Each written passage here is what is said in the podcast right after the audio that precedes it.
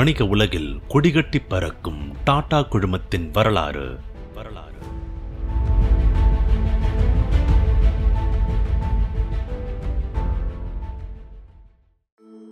வீட்டில இருந்த நகைகளை வித்து டாடா குரூப் எப்படி இரும்பு தொழிற்சாலையை நடத்தினாங்கன்ற கதையை இந்த பத்தாவது பகுதியில் கேட்போம் இனி கடன்லாம் கொடுக்கவே முடியாதுன்னு எஸ்பிஐ பேங்கே டாடா குரூப்பை கைவிட்ட காலம் ஒன்று இருக்கு. அப்படி ஒரு சம்பவம் ஃபர்ஸ்ட் வேர்ல்டு வார்க்கு அப்புறம் நடந்துச்சு. முதலாம் உலகப் போர்ல டாட்டாவோட இரும்பு ஆளை எவ்வளவு வேகமா வளர்ந்துச்சோ அதே வேகத்துல ஆயிரத்தி தொள்ளாயிரத்தி பதினெட்டாம் ஆண்டு போர் முடிவுக்கு வந்த அப்புறம் அன்றாட செலவுகளையே சமாளிக்க முடியாத அளவுக்கு சூழல் மோசமாச்சு. தொழிலாளர்களுக்கு சம்பளம் போடக்கூட காசு இல்லாத அளவுக்கு சோதனை ஏற்பட்டுச்சு. இன்னைக்கு ஸ்டேட் பேங்க் ஆஃப் இந்தியா அப்படின்னு சொல்லப்படுற பேங்க் தான் ஆயிரத்தி தொள்ளாயிரத்தி இருபதுகளில் இம்பீரியல் பேங்க் ஆஃப் இந்தியான்னு அழைக்கப்பட்டுச்சு. அவங்க தான் டாடா இரும்பு ஆலையோட பேங்காக இருந்தாங்க. டாடா இரும்பு ஆலையோட ஃபினான்ஷியல் ஸ்டேட்டஸ் மோசமடைஞ்சதை பார்த்து ஒரு கட்டத்தில் இனிமே கடன்லாம் கொடுக்கவே முடியாதுன்னு சொல்லி கையை விரிச்சாங்க. போர் காரணமா உலக அளவில் ஏற்பட்ட பொருளாதார மந்தநில பேங்க் லோன் இன்ட்ரெஸ்ட் ரேட் கூடுனதால புதுசா பிசினஸ் தொடங்க முடியாம போச்சு. வேலையில்லா திண்டாட்டம் அது இதுன்னு எல்லா பிரச்சனையும் இந்தியாவிலையும் எதிரொலிக்க தொடங்குச்சு. சுருக்கமா டாடா இரும்பு ஆலையில உற்பத்தி செய்யப்படுற சரக்க வாங்க ஆளே இல்லாம போச்சு. போர் காலத்துல டாடா இரும்பு ஆலையோட கதவை தட்டி இரும்பு வாங்கிட்டு போன பிரிட்டன் இப்போ இந்தியாவை சந்தையா மட்டும் பார்த்துச்சு. பிரிட்டன்ல இருந்து இரும்பை இந்தியாவுக்கு இம்போர்ட் செஞ்சு விற்க தொடங்குச்சு. இது போக டாட்டாவுக்கு இரும்பு ஆலையோட தொழிலாளர்கள் யூனியன் சார்ந்த பிரச்சனைங்க வேற தலை தூக்குச்சு. ஆயிரத்தி தொள்ளாயிரத்தி இருபத்தி நாலாம் ஆண்டு வாக்குல கம்பெனில இருந்த சிலர் இரும்பு ஆலையை வித்துடலாம்னு சொன்னாங்க. ஆனா தோராப்ஜி டாட்டா அதுக்கு சம்மதிக்கவே இல்லை. பிரச்சனைகள்ல இருந்து விடுபட விரும்பாம அதை ஃபேஸ் பண்ணி தீர்க்க விரும்பினார். தோராப்ஜி டாட்டா ஒவ்வொரு பிரச்சனைக்கும் தனித்தனி தீர்வுகளை கண்டார். ஆனால் ஒட்டு மொத்தத்தில் ஆலயம் நடத்தியே தீரணுன்றதுல டாட்டா குழுமம் உறுதியாக இருந்துச்சு. முதல்ல அன்றாட நிதி சிக்கலை சமாளிக்க தன்னோட சொத்தை வித்து தன்னோட மனைவி மெஹர்பாயோட நகைகளை அடகு வச்சு ஒரு கோடி ரூபாயை திரட்டினார்.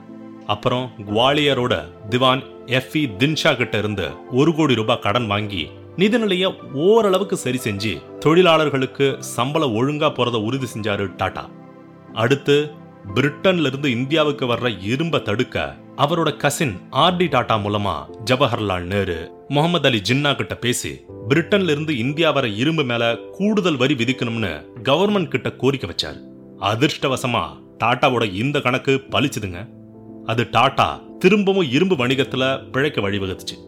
ஆயிரத்தி தொள்ளாயிரத்தி இருபதுகள்லயே டாடா இரும்பு ஆலையில் சுமார் ஐம்பத்தஞ்சாயிரம் பேர் வேலை பார்த்தாங்க. அதுல கிட்டத்தட்ட இருபத்தி மூணாயிரம் பேர் சுரங்க பணியாளர்கள். இயல்பாவே இத்தனை அதிக எண்ணிக்கையில தொழிலாளர்கள் இருக்கும்போது யூனியன் கோரிக்கை எழுறது சகஜம்தான்.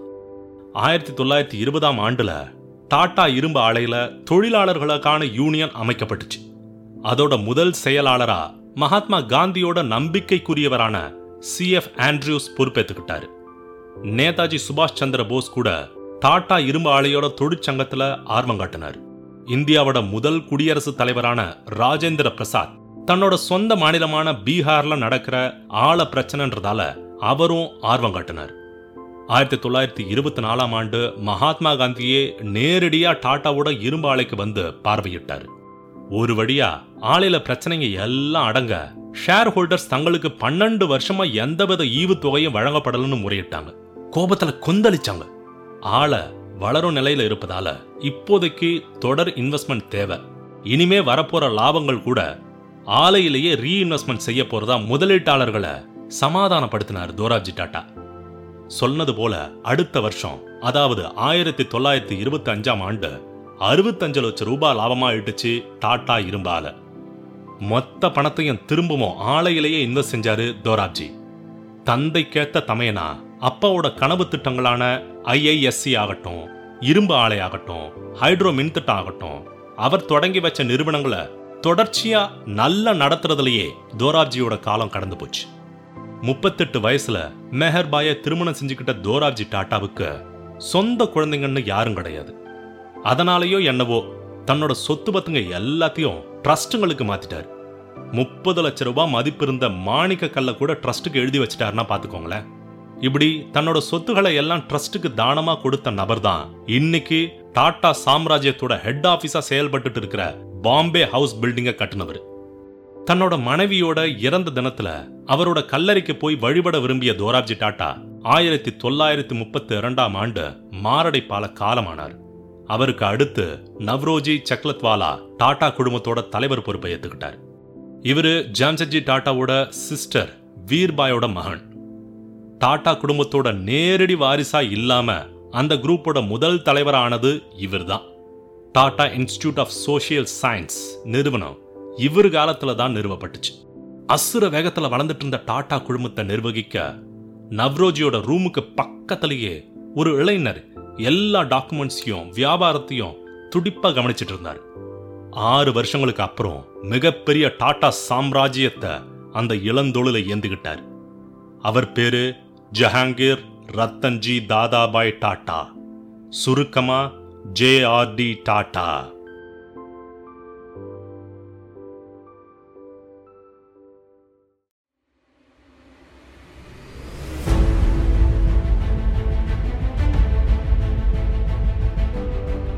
வணிக உலகில் கொடிகட்டி பறக்கும் டாடா குழுமத்தின் வரலாறு.